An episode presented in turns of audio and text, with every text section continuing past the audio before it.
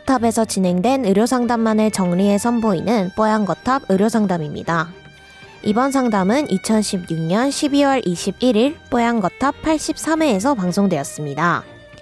요거트 메이커로 만드는 요거트에는 유산균이 없는가에 대해 이야기 나눕니다. 뽀얀거탑에 사연을 보내주세요. 건강상담 해드립니다. 타워골뱅이 sbs.co.kr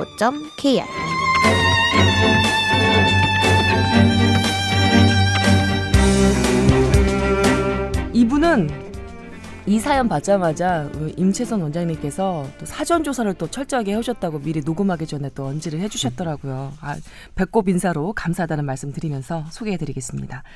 자, 이분 요구르트 좋아하시는 분입니다.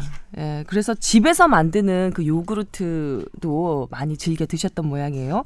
왜 요구르트 메이커라고 그래서 전기 꽂아서 따뜻하게 해놓으면 뭐 요구르트 한 병 넣어서 우유랑 섞어서 뭐좀몇 시간 정도 두면은 이제 몽글몽글 요구르트 만들어지고 아 요게 또 유산균도 있겠지 생각하면서 흐뭇하게 먹게 되는 바로 그.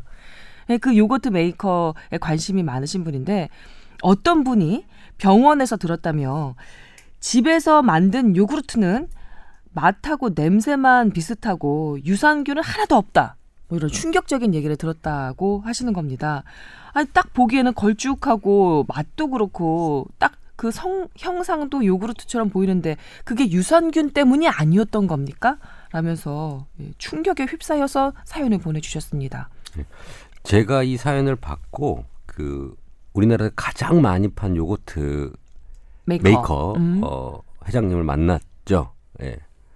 우연의 일치겠죠? 뭐 제가 사전 조사를 간 건 아니고. 아니 이 사연 때문에 만나셨다고 해야지 더. 아, 그건 아니고. 어, 네. 만났는데 이 내용을 듣고 이 사연도 똑같은 내용이 있어서. 네. 근데 이 요거트 메이커를 만들 때 보통 이 회사에서 어, 한 200만 대를 팔았다고 얘기를 해요. 아우 어마어마해요. 어마어마한 팔- 그 치즈 메이커까지 하면 거의 뭐 한 300만 대 정도 육박을 하고요. 네.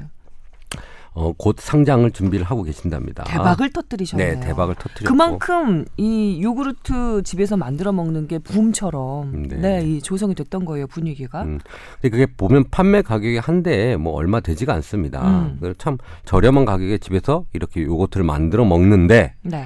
중요한 건 이 회사의 정책이죠. 이 정책이 뭐냐면 요거트 메이커로 수익을 내는 게 아닙니다. 200만 대를 팔았으면 수익이 됐을 법한데요. 아닙니다. 이거는 보급